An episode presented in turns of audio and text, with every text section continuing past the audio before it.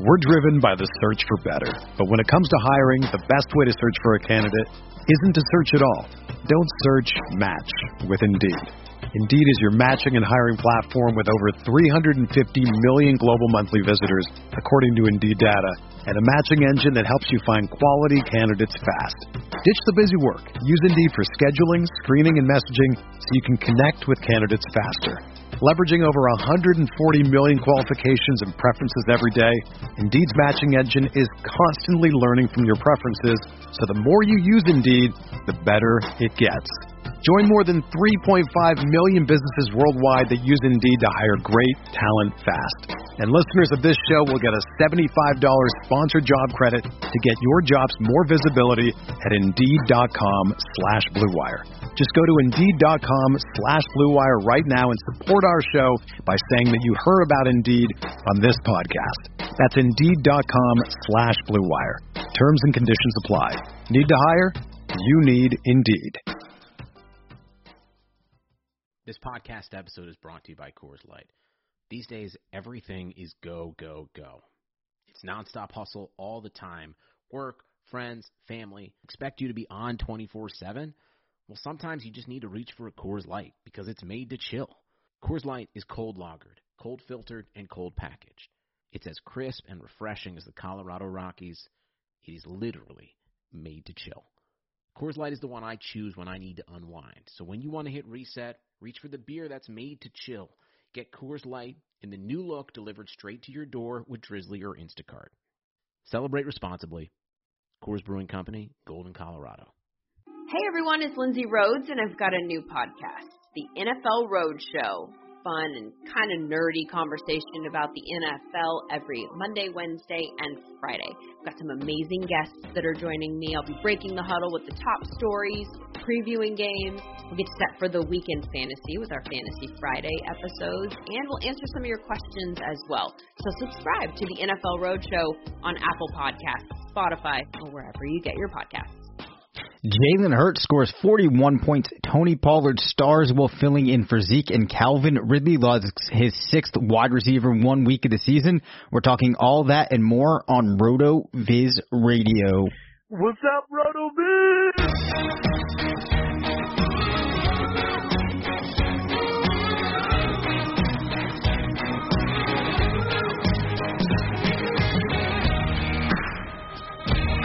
Welcome back to RotoViz Radio, brought to you by Indeed and BetOnline.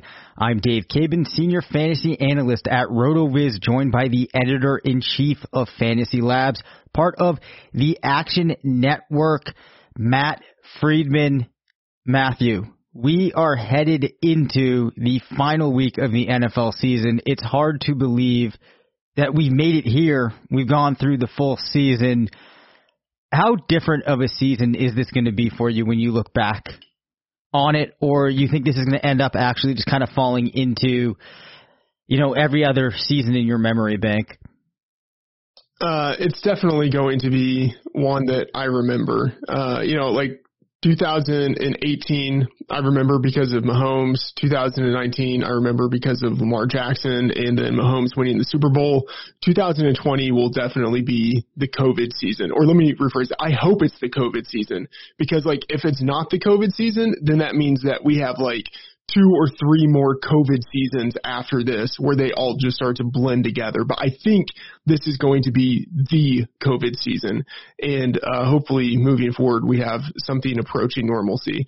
Um, but yeah, week 16, you know, final week for uh, a lot of fantasy leagues. And then week 17, uh, just total chaos because you have some teams that actually have meaningful games and some teams that are really just, uh, you know, resting their players and evaluating bench players to see uh, if those guys have a chance to make the team in the future. So week 17 should feel pretty normal, uh, relatively speaking, like normal in comparison to other week 17s.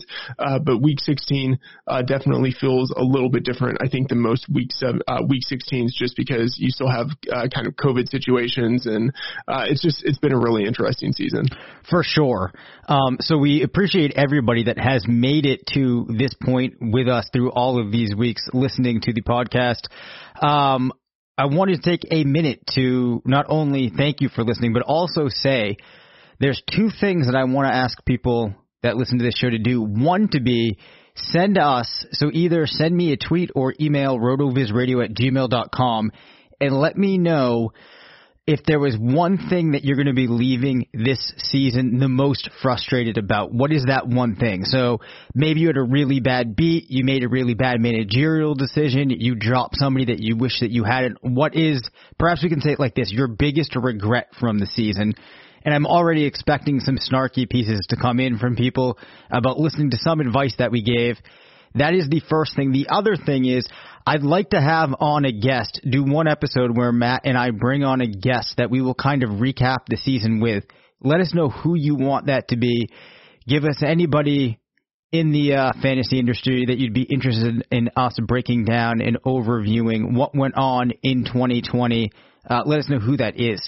Also, final housekeeping item. As always, it's Monday night. Cincinnati and the and the Steelers will be playing. Obviously, we do not know what happened there yet. All right, Matt. Let's run through the injuries. Clyde Edwards Helaire suffers an ankle sprain and a hip injury. It looks like he could be out for the rest of the regular season. When I saw this happen in the game, I was worried it could be a longer absence than that for the rookie. Uh, fortunately, it looks like it's not going to be anything too serious. Question becomes for people that have Le'Veon Bell, how good should they feel about starting him in their finals matchup, assuming that he's going to get the overwhelming majority of backfield work for Kansas City? Yeah, I don't I don't know if we can actually make that assumption. Like we would hope that he would get the majority of the backfield work, um, but I don't know if that's the case. Like he will probably lead the backfield, but he might not get fifty, like over fifty percent of the work. Um, you know, Edwards Helaire missed a game earlier in the season, and it seemed like the perfect opportunity for Le'Veon Bell to have a, a great game and then also kind of establish a bigger share of the workload within the committee moving forward. And he just didn't do it. Uh, he ended up splitting way too much of the work with Darrel Williams. Um, and something like that might happen again. Uh, you know, uh, Derwin, what's his name? there's Darrel Williams. There's Derwin. What's um, his name? Darwin, Darwin Thompson. Darwin Dar- Thompson. Darwin Thompson. Yeah, Sorry, I was, thinking, the only Darwin yeah. I could come up with was yeah. Derwin James. I'm like that. That doesn't sound right. Yeah, yeah. Uh, Darwin Thompson might end up getting some of the work. It's just you know like I don't think you can start Bell with any confidence, which is annoying. Now, if you're like in a head-to-head best ball situation or something like that, uh, then it's great, you know. But otherwise, um, I don't think if you're going into Week 16, like a championship on the line, you are actually going to feel is if you can put Le'Veon Bell in a starting spot with any certainty. Now, maybe your your backfield is just so decimated that you have to, and if that's the case, then you know, fine, uh, go with God. But otherwise, I think you're probably leaving him on the bench. Yeah, uh, I was kind of in that headspace as well. And a lot of it just goes back to what we've seen from Kansas City this last couple of seasons, where honestly, it's not like they need to force things in the running game, even if they're ahead, which they likely will be playing uh, Atlanta. I still don't think that they just need to, as part of their game plan, hand it off to Bell all the time. So I don't think it's going to be a situation where to see him getting 25 opportunities. And very honestly, if you look at the track record of what he's done this season, even if he got the 25, it's not clear that if you're a team that's in the finals, he's going to be a better option than the guys that you probably have anyway barring some significant weird things going on in your roster. Uh, Tre'Quan Smith suffers an ankle injury, which is worth discussing now because even though it's not clear that he's going to be out, Matt, with Michael Thomas headed to or not looking like he's going to be. Is Thomas actually on the IR? for the yeah, rest of the season. Right, right. Yeah, he's so on the IR. He's out for the rest of the season. Right, he's yeah. out for the rest of the season. Yeah. So you are expecting that other people might have to step up for New Orleans. Little Jordan Humphrey, one of my favorite names to say, came in, um, scored a touchdown for New Orleans. I have to imagine that teams in the finals aren't scraping the bottom of the barrel enough that they're going to be looking after little, or looking at guys like Little Jordan Humphrey. Does this perhaps boost up uh, Emmanuel Sanders though enough where he might start getting consideration? Yeah, probably. Um, you know, I mean, I would still think of Sanders as a you know wide receiver three flex type of option, but he certainly has upside. You know, I would say um, a 20% target share feels reasonable with the upside for more. Um, but yeah, I mean, it's it's pretty it's pretty bare there because it's Sanders and then Lil Jordan Humphrey and Juwan Johnson. You know, if anything, you would imagine that this means many more opportunities for Alvin Kamara, especially as a receiver.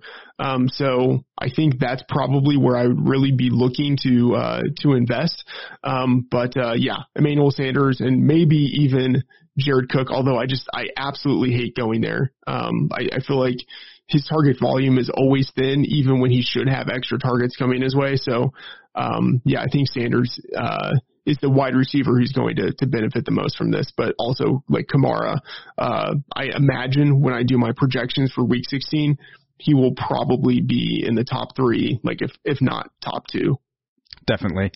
James Robinson got banged up towards the end of Sunday's game. Unclear at this point if Robinson is going to miss time.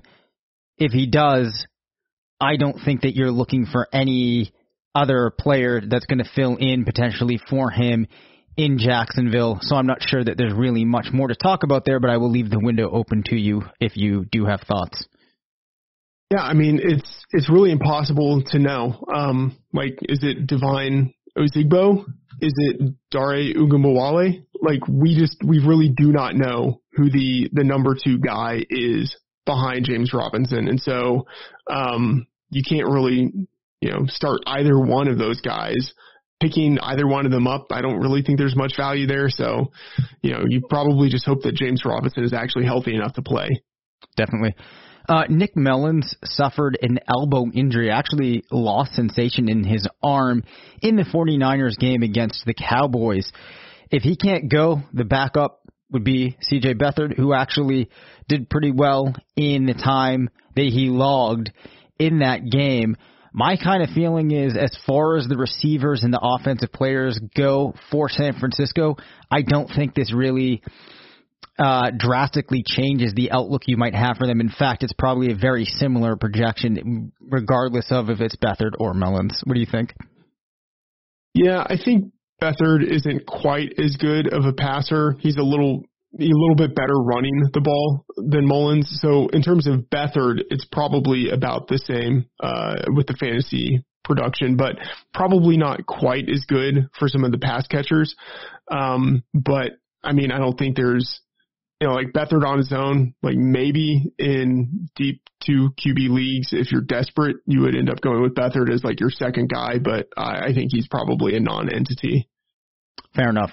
Quick reminder that uh, if you are looking forward to next season, you can still get in on that 10% off RotoViz discount uh, through the podcast. Head to the RotoViz podcast homepage, uh, rotoviz.com forward slash podcast. There's information on how you can take advantage of that 10% discount.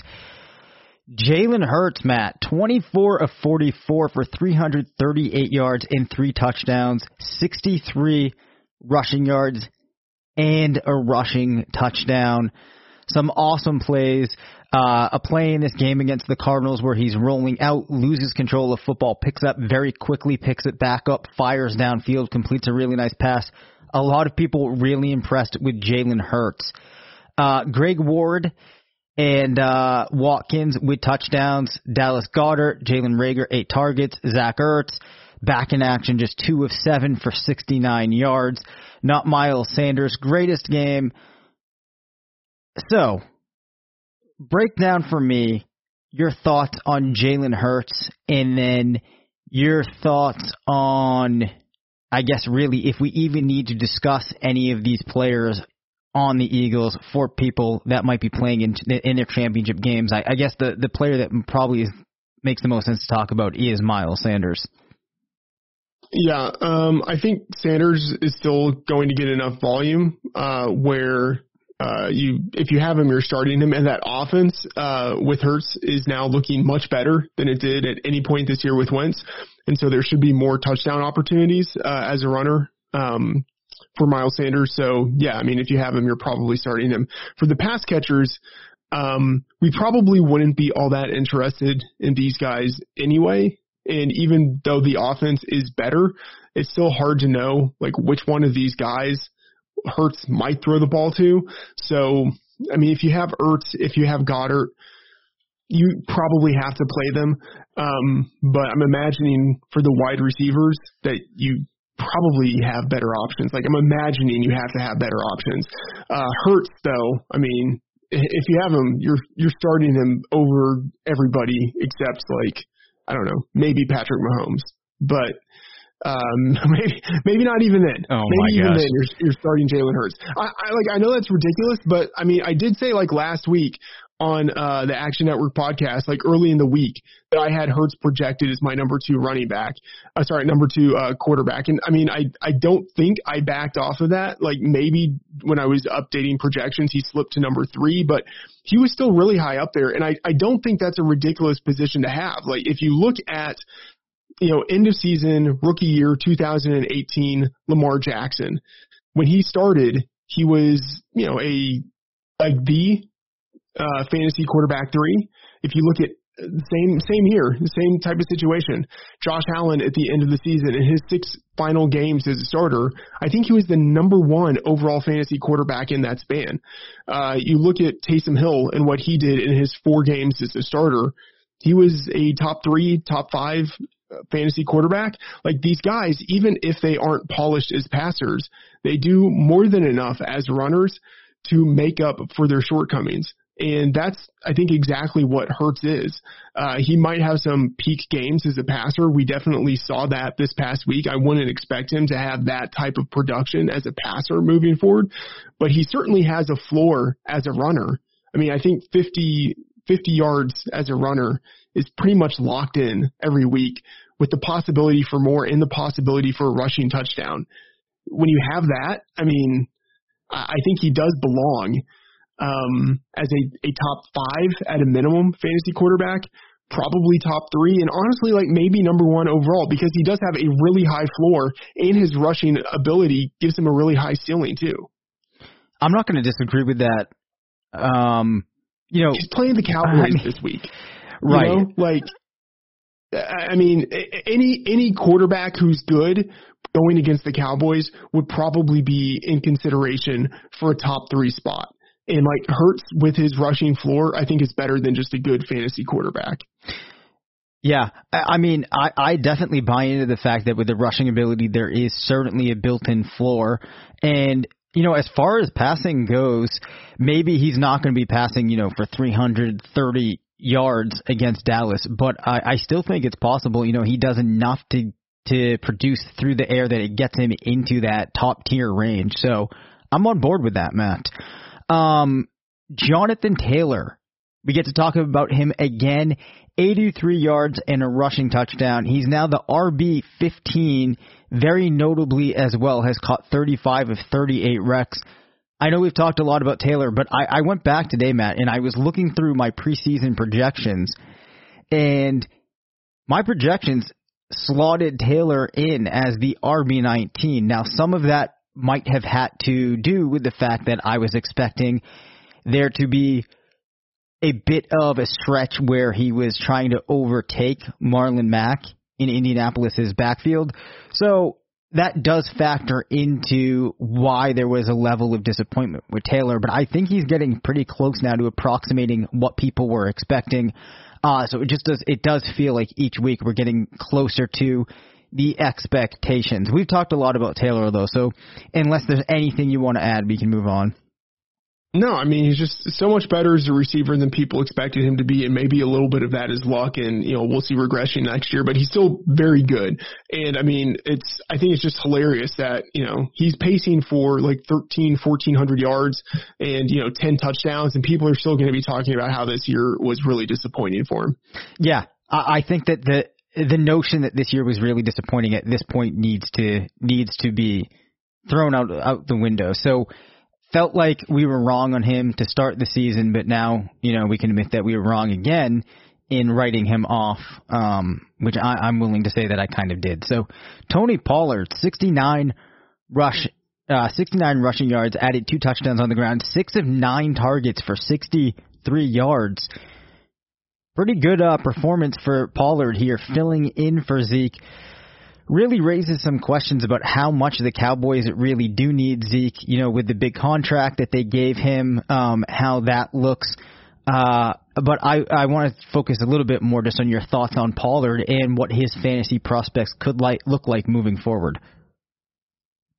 Um, we do not need Ezekiel Elliott in Dallas. You know, like I think that's sort of like the bottom line. Like his contract was ridiculous to begin with, and going even before that. I mean, they never should have drafted him with a top five pick, but you know, whatever. It's it's the type of situation where because Zeke was paid so much, I think Pollard will still be like a clear backup. Maybe he will start to carve out a little bit more of a role, but I don't think it will be enough to be consistently fantasy viable. I think he will have some peak performances that you can't really anticipate. And so for season long, it means it's pretty much useless. But, uh, you know, as a, a player with latent potential as a handcuff, uh, I think he will be like the most coveted handcuff uh, in 2021 because of his natural ability, uh, the offense that he will be in, assuming, uh, of course, Dak Prescott is the quarterback. Um, in just the the offensive system. So I'm I'm really enthusiastic about Tony Pollard as a player and his overall ability. Uh, you know, disappointed that we're probably not going to get to see Pollard really uh, unleashed uh, in in a situation with Zeke. Got it. Now, I'm curious about your thoughts about just the Dallas backfield in general. Now, I mean, I, I have to assume that you do think that Ezekiel Elliott the last couple of seasons has been a very talented back. And it sounds like you do believe that Pollard maybe is a is a better than average back. Um, Looking, no, I think I think Tony Pollard is better than Ezekiel Elliott. You actually do. So you think like yeah. So is, is that mean, more is that more of just where you think Elliott is now at this point in his career, or is that more that you're really impressed yes. with Pollard? Because I think people need some context there. It, it has more to do with Ezekiel Elliott at this point in his career. You know, Pollard is still 23. He still has fresh legs. He uh, is a better receiver than uh, Zeke ever was. Uh, and, you know, receiving is such an important part of being a running back. I know that sort of sounds counterintuitive and like the most important thing should be how a guy runs, but that's not really quite as important as being able to catch the ball out of the backfield. And Pollard, I mean, as we saw uh, this this past week, uh, he does that very well, and it's you know just because of his well-rounded skill set uh, and the fact that he played in a hybrid role in college, uh, and so good enough as a runner. Uh, certainly has the athleticism uh, to match Zeke, um, and it's not as if like yards per carry is really super indicative, but um, you know five five yards per attempt for his career. Tony Pollard has, you know, he did that in his first two years, and you know that's kind of on par with what Zeke did in his first two years in the league when he was young. But you know, Zeke is going to be 26 next year, and it's not as if like that's a death sentence for the running back position, but I mean that is starting to get at the point where it's like, ooh, you know what? This guy's probably going to slow down. Like, look at Todd Gurley. You might just kind of assume that Gurley is like 29 or something like that based on the way that he plays. Gurley's 26, you know, and yeah, like I don't expect Zeke to have a Gurley esque type of fall next season but it's gonna it's gonna come. It's gonna happen at some point, and it's going to be probably sooner than people anticipate. And you know, I would just rather have Pollard as the guy running, uh, you know, and, and catching balls out of the backfield at this point. I um, am very glad that I was able to unload Elliott from one of my dynasty teams at the start of the season because the point you made about Todd Gurley only being 26 is just so telling. And I think it's easy with a lot of running backs to keep thinking you're going to get one more year, get one more year. But, you know, when that change comes, Matt, it can be very drastic. So I am very skeptical about how much uh, is left in the Ezekiel Elliott tank. The Atlanta Falcons got up early on the Buccaneers. Eventually, the Buccaneers came back. Um, pretty good day, though, for some of the offensive players in Atlanta. We saw um, Hayden Hurst and Russell Gage score touchdowns. Calvin Ridley punched in his ninth touchdown of the year. He's the wide receiver three in PPR, ranks one in air yards, fifth in receiving yards, sixth in WOPR, has 1,192 receiving yards at this point. How impressed with Calvin Ridley should we all be, Matt?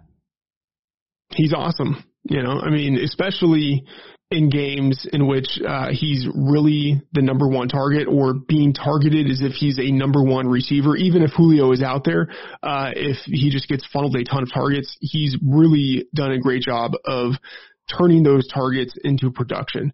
Um, so I, I like entering this game in the 16 career games in which he had at least eight targets, and that might feel kind of cherry picked, but whatever, just kind of go along with it. Um, in those games, he's had I think like 1600 yards and like 15 touchdowns. It was just ridiculous.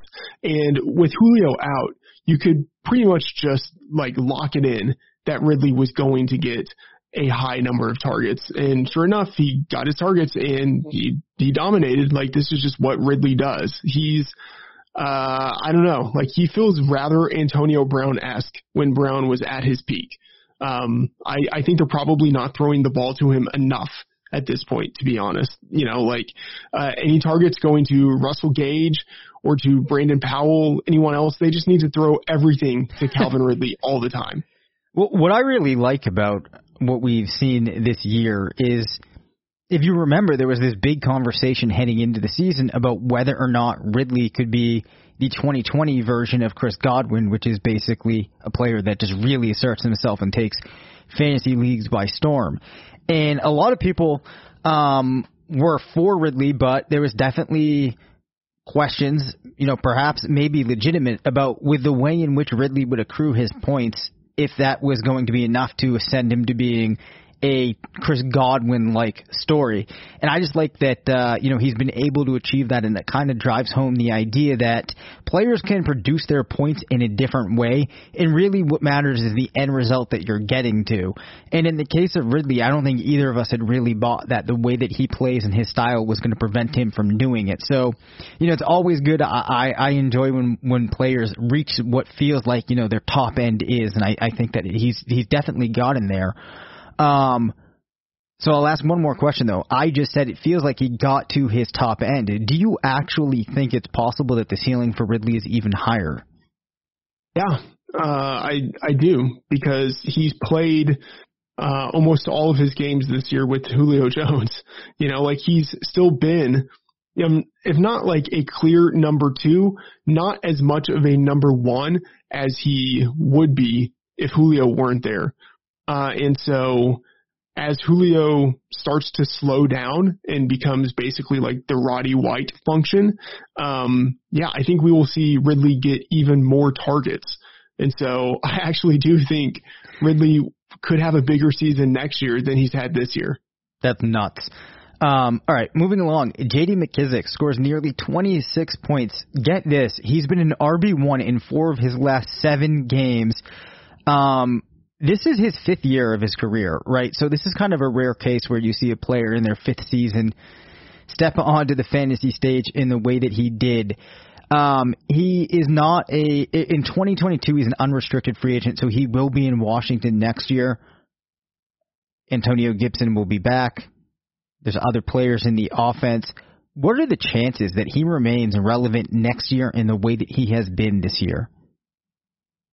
Mm, like 30%. I mean, like, I think he could be relevant, but not in the same way that he has been this year. Like, relevant as in, like, a guy who is the number two back and does get some uh, receiving production and, you know, in the event of an injury, does come in and, you know, gets some more rushing production, but not as relevant in that like I don't think you can rely on him as much because I do think Antonio Gibson will take more of the overall workload next year. So like McKissic will be there, like he will be someone you have to account for, but um I don't think he will be as dependable. And I mean, it's not as if he's really even been all that dependable this year, uh, even though he has had production. It's not like the type of production that you would actually want to rely on.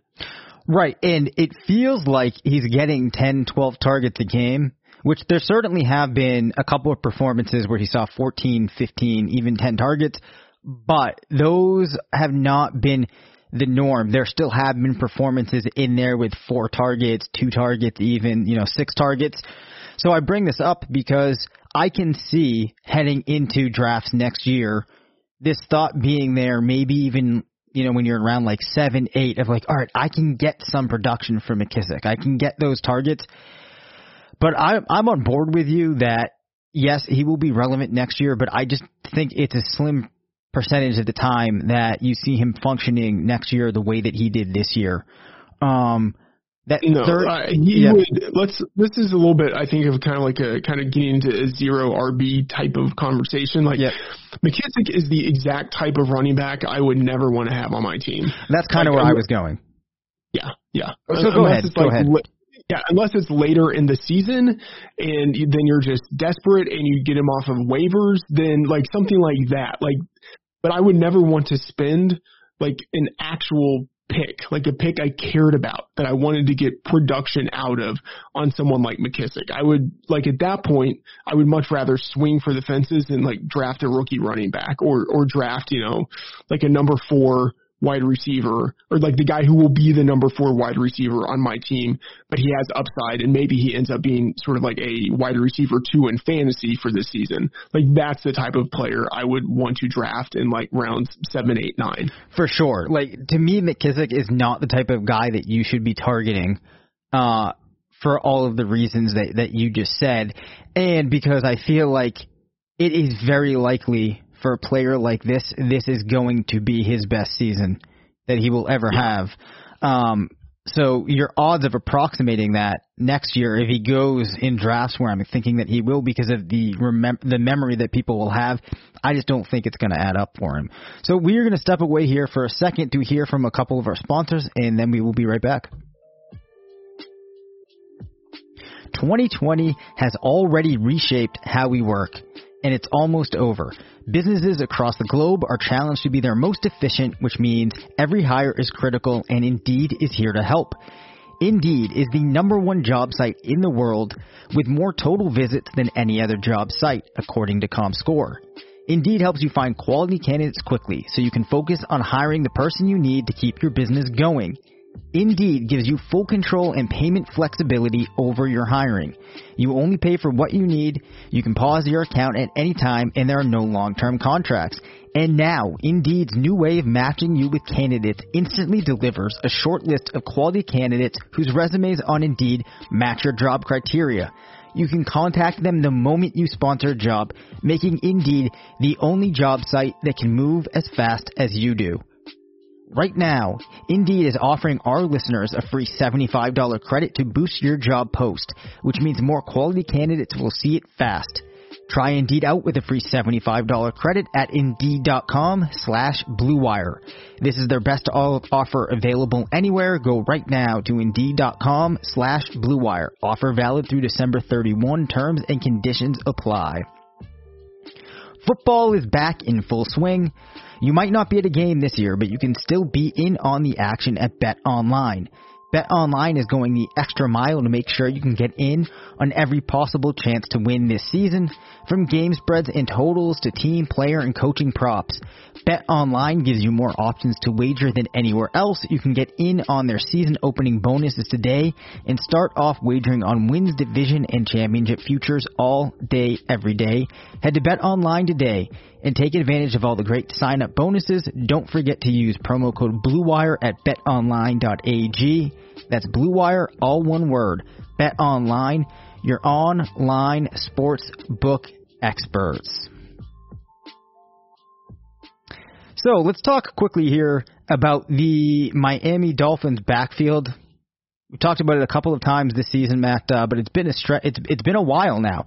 So we have seen Myles Gaskin start off very well. We've seen Salvon Ahmed fill in for him. He had a 21 point game against New England. What do you do next year with this Dolphins backfield? And in week 16, what should fantasy managers do with this backfield if Gaskin does return? Uh, I have no idea what next year is going to look like. I really don't have much of a sense of what next week is going to look like, although I think Gaskin will probably be the lead back, um, just kind of based on the usage that he had before his injury and then before the uh, is it COVID? Yeah, before the COVID situation. Yeah. So I I think he will come back and still be the lead back, but based on how Ahmed has played, I I do think it will be something of a committee, but skewed toward Gaskin. Which it's so crazy that these guys shared the field in college, and now we see them on this NFL team where I think both are doing better than people would have expected. They're performing really well, and it's interesting too because we have seen Matt Breida and other backs in this offense. So it's not a situation where just purely as a function of playing in it, they're able to produce. That's not to say that they're necessarily top tier talents, but they've been impressive. Uh, in a dynasty context, do you think that either of these players are guys that managers should be trying to make trades to acquire? Or do you think it's a better situation if you are a manager who has rostered one of these guys and then you try to make a move to send them away and acquire some other asset that you need? I would probably be looking to sell um, just because it feels like a Patriots running back type of situation. Um, and, you know, part of that is because this coaching staff does kind of have roots. Um, in New England, and part of it is that you know just like the pedigree of these guys, like they're all undrafted. You know, they're all kind of coming in and having performances, but like I wouldn't look at any of these guys and say like he is a clear um, starting talent and someone who has like a stranglehold on this job. So if you can turn someone who you probably got on waivers, if you can turn that into an actual asset, uh, I would certainly do that. And, you know, like we talk about oftentimes with players, it's very likely, especially in the case of Ahmed, that you are ho- holding on to him right now at the point in which he will have the highest value that he ever will in his career. Like, I, I think that is actually possible. Um, so I would not be opposed to anybody going out and trying to trying to see what they can get for him. DJ Moore put up his fourth wide receiver one game of the season.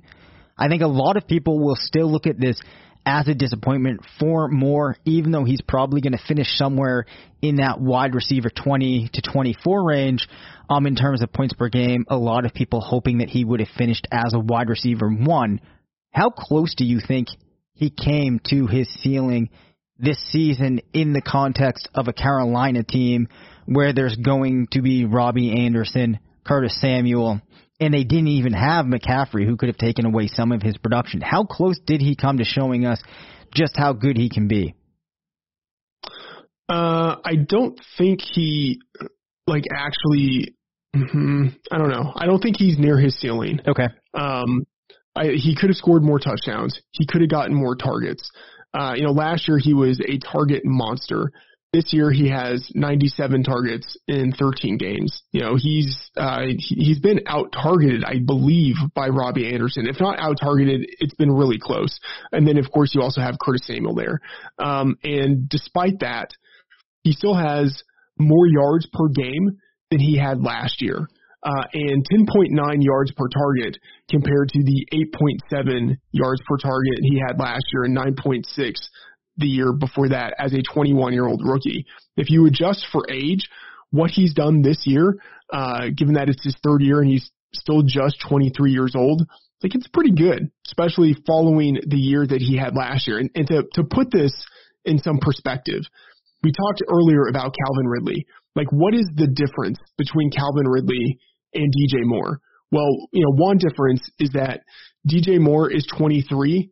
That is still not as old as uh, Calvin Ridley. Calvin Ridley was at Alabama his, practically, right? His, yeah, his first year in the league at 24 as a rookie. So like DJ Moore has had three NFL seasons to get to the point next year of where Ridley was as a rookie. Uh, and you know Ridley has almost 1,200 yards receiving this year, has 91.7 yards per game. Um, you know that's good, but that's not like so many more yards than we've seen out of DJ Moore at 81.2 per game, especially considering the number of targets. You know, like Ridley in 13 games has 122 targets compared only to DJ Moore who has 97 targets. Yep. Like what happens if in the future, you know, DJ Moore gets just one more target per game? You know, what happens if he has a little bit more touchdown luck and instead of scoring four touchdowns, scores like eight or nine? You know, like all of a sudden he's basically right there with Calvin Ridley and maybe like a little bit ahead of Calvin Ridley, especially when you consider that he's three years younger and has just as much experience. So I'm really, even though it hasn't been like the best season for DJ Moore, I'm still really encouraged by what we've seen out of him uh, for a guy to be able to compete with two other pretty decent wide receivers on a team that isn't that good, uh, with a quarterback who like no, there's nothing wrong with Teddy Bridgewater, but like for a quarterback who's not like elite, for him to be able to have over a thousand yards receiving, and by the time the season is over, maybe closer to 1,200 yards receiving, uh, that's really good. I still believe and you do too, that DJ Moore is a wide receiver one. He's the type of guy that should be finishing and will be finishing as a wide receiver one. We saw Robbie Anderson get about one more target per game. Encouraging sign for Moore. He still averaged more air yards uh, per game, and his air yards per target were at 12.3 to Robbie Anderson's 9.5. Their YAC was pretty close. So this was a down season for DJ Moore, and it was still a pretty good season. So that to me remains an encouraging sign. I'm with you. I think that his ceiling is a lot higher than what we saw this season. And I just think that he's a really, really talented wide receiver. And a lot of that goes back to, like you said, with his age. You know, it's hard to deny what he's achieved already in his NFL career. And there's a there's a lot of future left. So feeling good about DJ Moore. Let's check in on the Cowboys wide receivers, Matt. Dak Prescott has missed, you know, the overwhelming majority of the season. The Cowboys were really crushing it offensively before he got injured. It looked like we had this triumvirate of wide receivers that were going to crush things in fantasy. I want to know, now that you've seen almost a full season from CeeDee Lamb playing alongside Michael Gallup and Amari Cooper, who you think the best wide receiver is, and at this point, which wide receiver puts together the best two season stretch. So who's going to look the best from a fantasy perspective in 21 and 22? And then again, which one of these guys is the best wide receiver? Mm. Uh, I still think Amari is probably the best wide receiver. Um, because he's still relatively young, only 26. Uh, you know, by the time the season is over, in negative circumstances, he's still going to have his fifth 1,000 yard season. Um, Lamb might outproduce him in the two seasons after this combined. Um, but I, I still think right now Amari is probably better. And Gallup, I, I don't think he's actually all that distant of a third. And like last year, he actually had more targets on a per game basis than Amari did. He had more yards than uh, Amari did on a, a per game basis. Like he was actually right there with Amari.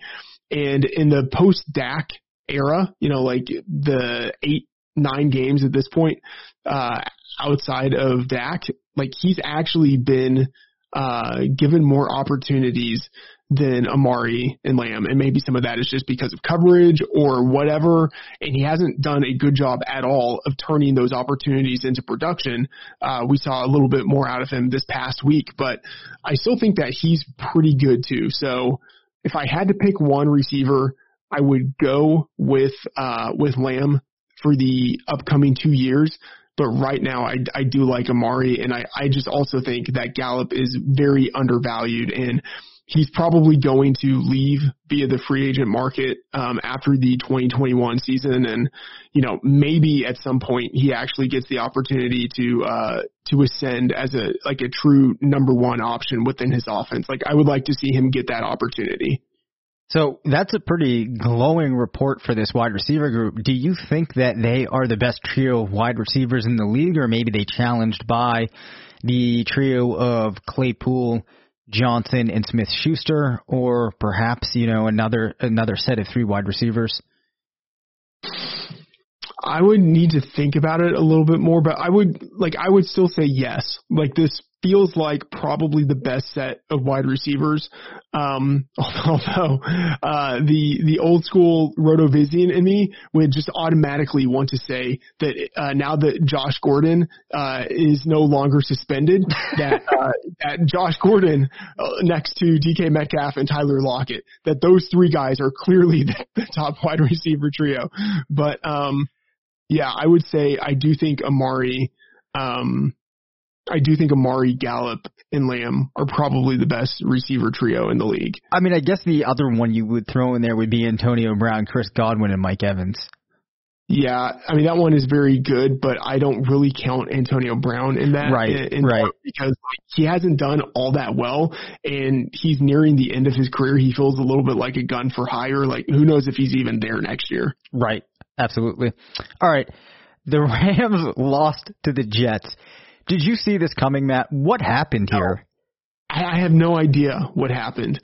Uh, I mean, maybe like this is just sort of narrative, but you know, maybe it's the type of situation where uh, the Rams are just looking ahead to the game that's coming the following week and not really paying much attention to the game that they have right in front of them, thinking, you know, they can have something of a vanilla game plan. You know, they had just beaten the Patriots. They have the Seahawks in week 16, thinking like, okay, we can basically just do whatever it is that we want to do in week 15 and prepare a little bit more for the, the actual important games we have coming up uh, against the Seahawks and the Cardinals in the final two weeks of the season maybe that's what happened, but that's just that's just narrative.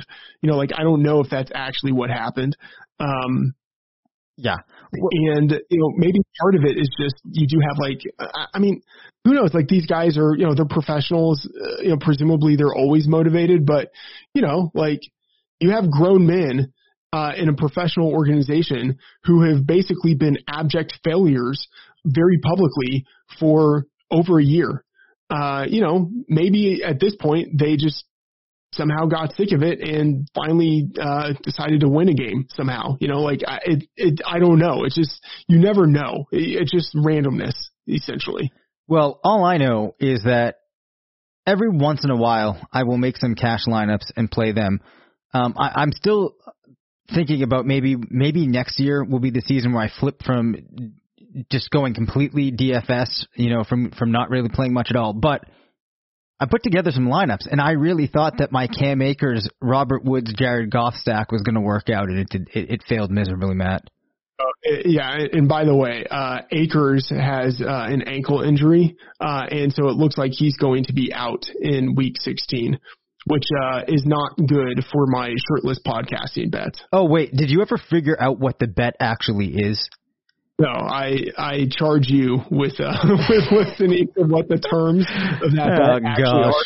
My sense is that we actually never put uh, like concrete parameters on what we were talking right. about. I think we were just so blindsided when the concept of a shirtless podcast came up that. Uh, yeah. I mean, be that as it may, I imagine that uh, it might not really be close enough anyway by the end of the season for us to think like, okay, well, if it's within this context, then Akers wins or it's a tie. Like it will probably be Swift pretty clearly, no Yeah. matter what perspective we have. all right. Well, I, my my promise to everybody is that I will go back and I will figure out what it is, and we will be able to determine next week how badly you lost. Because unfortunately, I think you are going to have to take the L there. Um, Give me a quick MVP race update.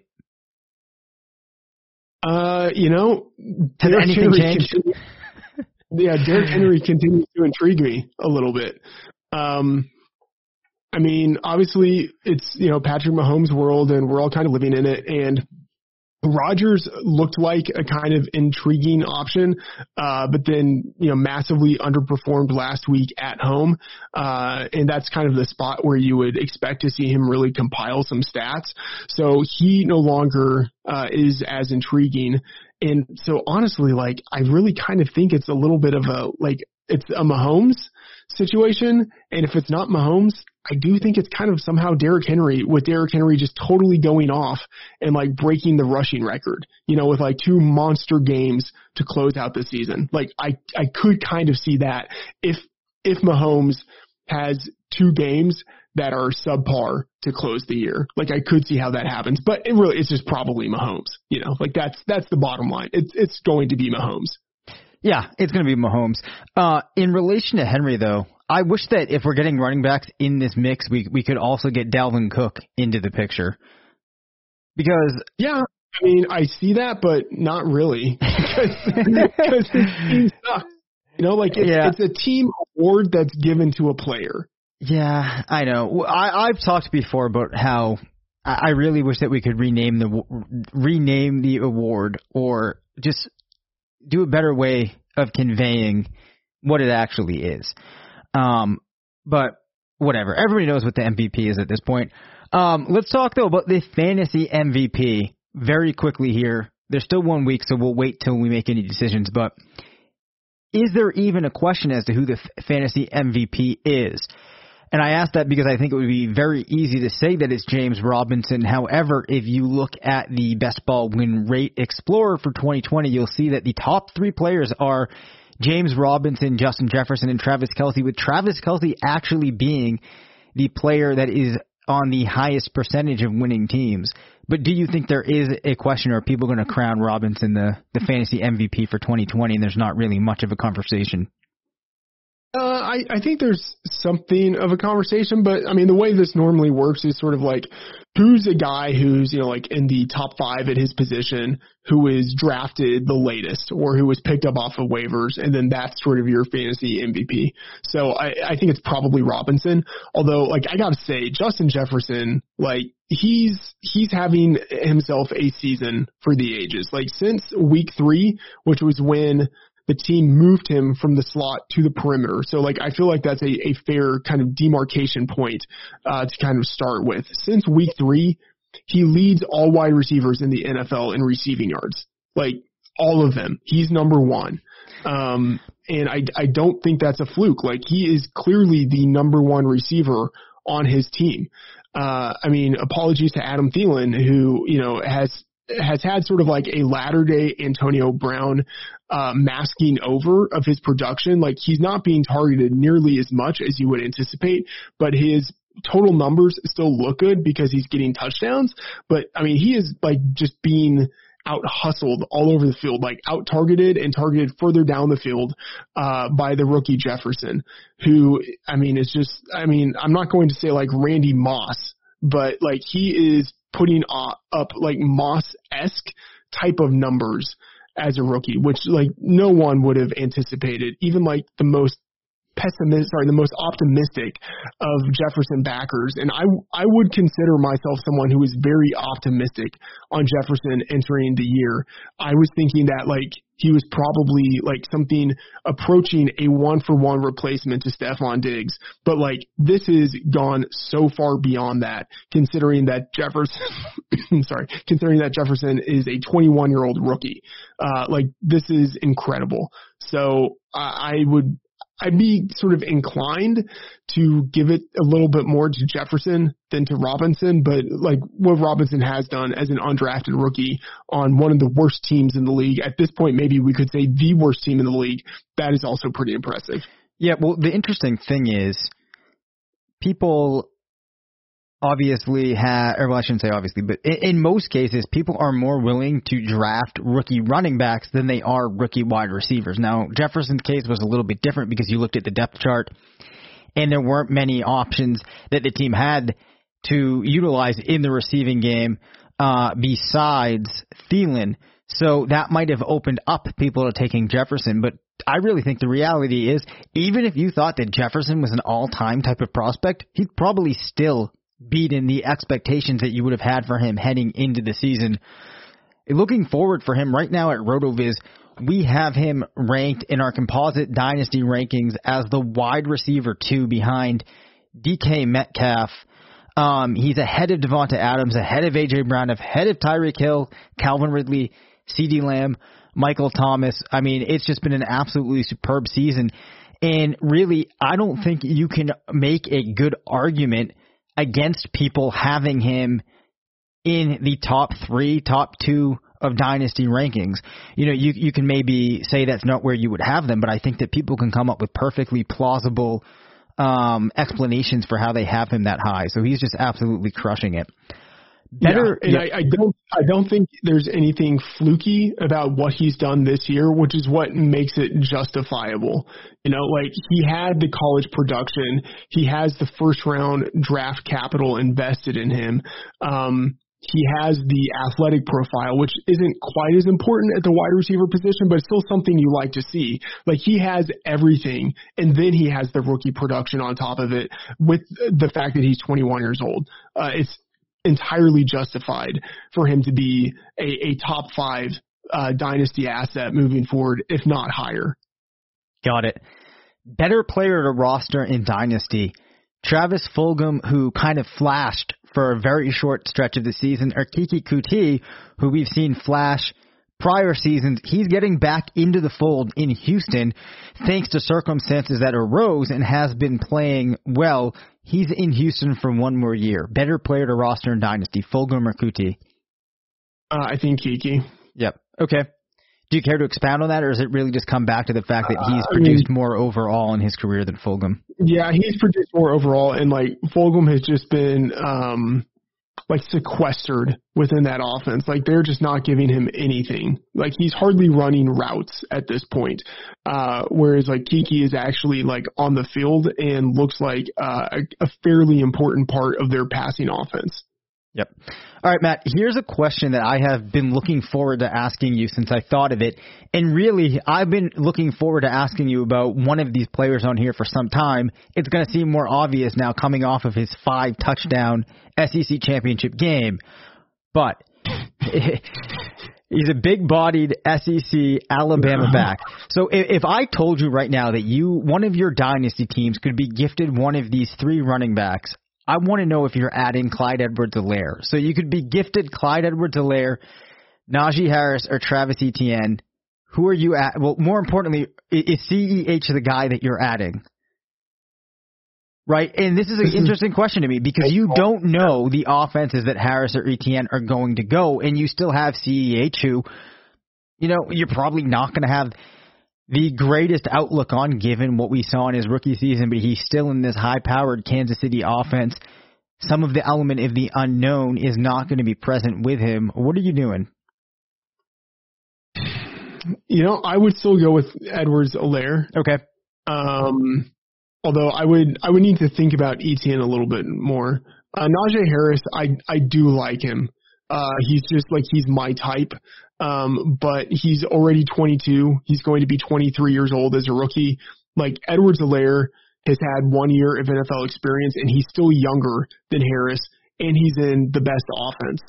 Um, you know, and I think we would expect improvement out of him in his second year. So I would probably still go with Edwards-Helaire um, I would need to think a little bit more about Etienne. I, I do have a lot of respect for Etienne. I think he's uh, the same age as Edwards-Helaire. Like roughly speaking, he is a good receiving back, but like Edwards-Helaire is supposed to be a good receiving back too. Um, I I would probably still lean Edwards-Helaire, although I, I feel dirty saying that. Wow, this is fascinating. Um, I'm actually not that surprised that you went that path.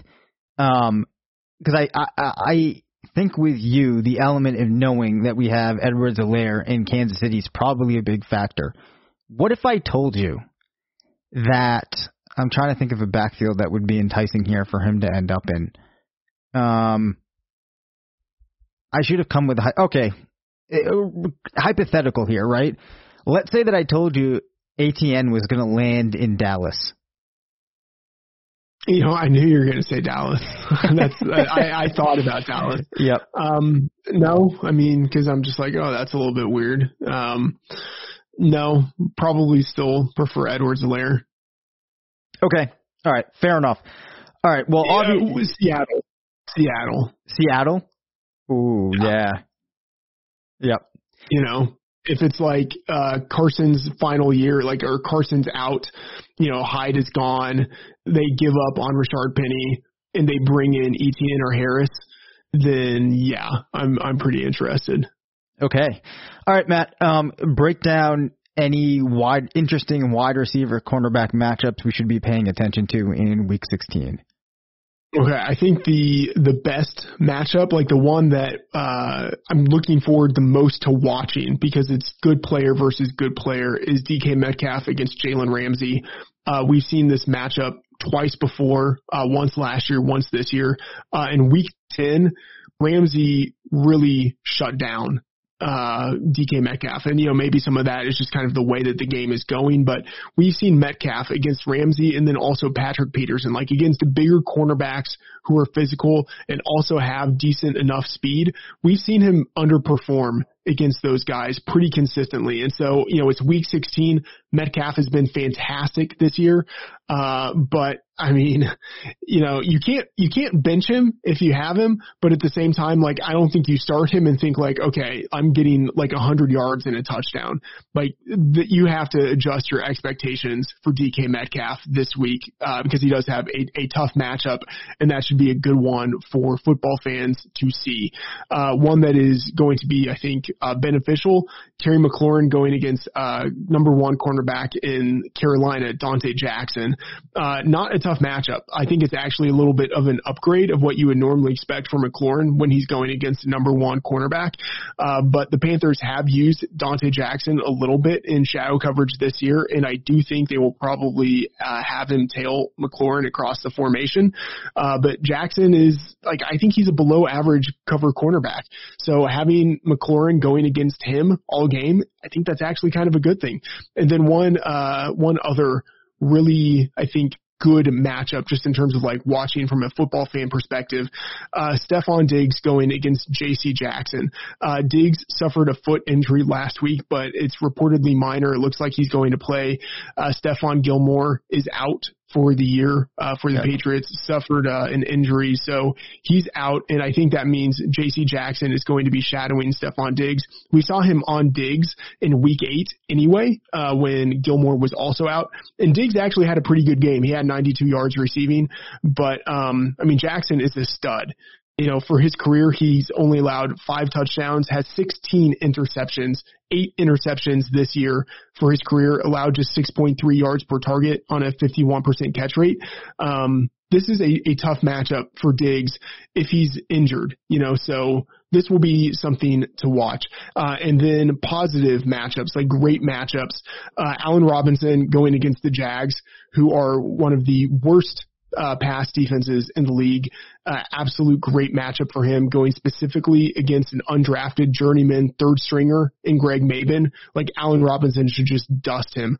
Um, and then uh, people might not really be thinking of Tee Higgins as someone they can trust, specifically if Ryan Finley is starting.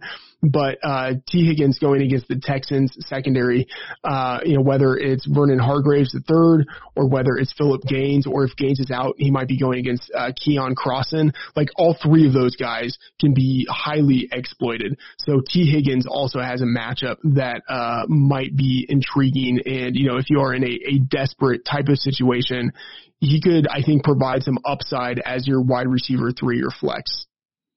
Got it. All right. Well, a lot to look forward to. I have a closing thought for everybody here, which is I hope that, and we hope that you have a great holiday season. You're going to be getting pretty heated in these finals, but it's around the holidays. Don't let it ruin things too much for you. Um, I have been talking a couple of my my friends off the ledge these last couple of weeks. It's just fantasy football. Uh, you'll live. It can get very frustrating. Remember, shoot me um, either at rotovizradio at gmail.com or at DaveCabanFF on Twitter. The thing that you will be leaving this season with the most regret about or the thing that's going to leave the most sour taste in your mouth. Also, let us know who you want to, us to have on to overview and break down what happened in 2020 with. And uh, that's going to do it for this episode. You can reach us at rotovizradio at gmail.com. Follow us on Twitter at DaveCabanFF and at MattFTheOracle. Thanks to Indeed and BetOnline for sponsoring the show. Make sure to rate, review, and subscribe. And as always, remember, it's not a fantasy if you believe it. Sugar Ray Leonard, Roberto Duran, Marvelous Marvin Hagler, and Thomas Hearns. Legends, whose four way rivalry defined one of the greatest eras in boxing history. Relive their decade of dominance in the new Showtime sports documentary, The Kings, a four part series premiering Sunday, June 6th, only on Showtime. Everyone is talking about magnesium. It's all you hear about. But why? What do we know about magnesium? Well, magnesium is the number one mineral that 75% of Americans are deficient in. If you are a woman over 35, magnesium will help you rediscover balance, energy, and vitality. Magnesium supports more than 300 enzymatic reactions in your body, including those involved in hormonal balance. From functional medicine doctors to mental well being and female hormone experts, we all know that magnesium is the one mineral to improve all aspects of well being and health. But which one? Magnesium Breakthrough from Bioptimizers, the trusted choice recommended by leading experts with seven best absorbed forms of magnesium to ensure your body receives the support it needs for overall well being. Go to bioptimizers.com slash balance today and use code BALANCE10 for 10% off. Support your journey to wellness at B-I-O-P-T-I-M-I-Z-E-R-S dot com forward slash balance. Magnesium Breakthrough from Bioptimizers, your foundation to optimal health and vitality.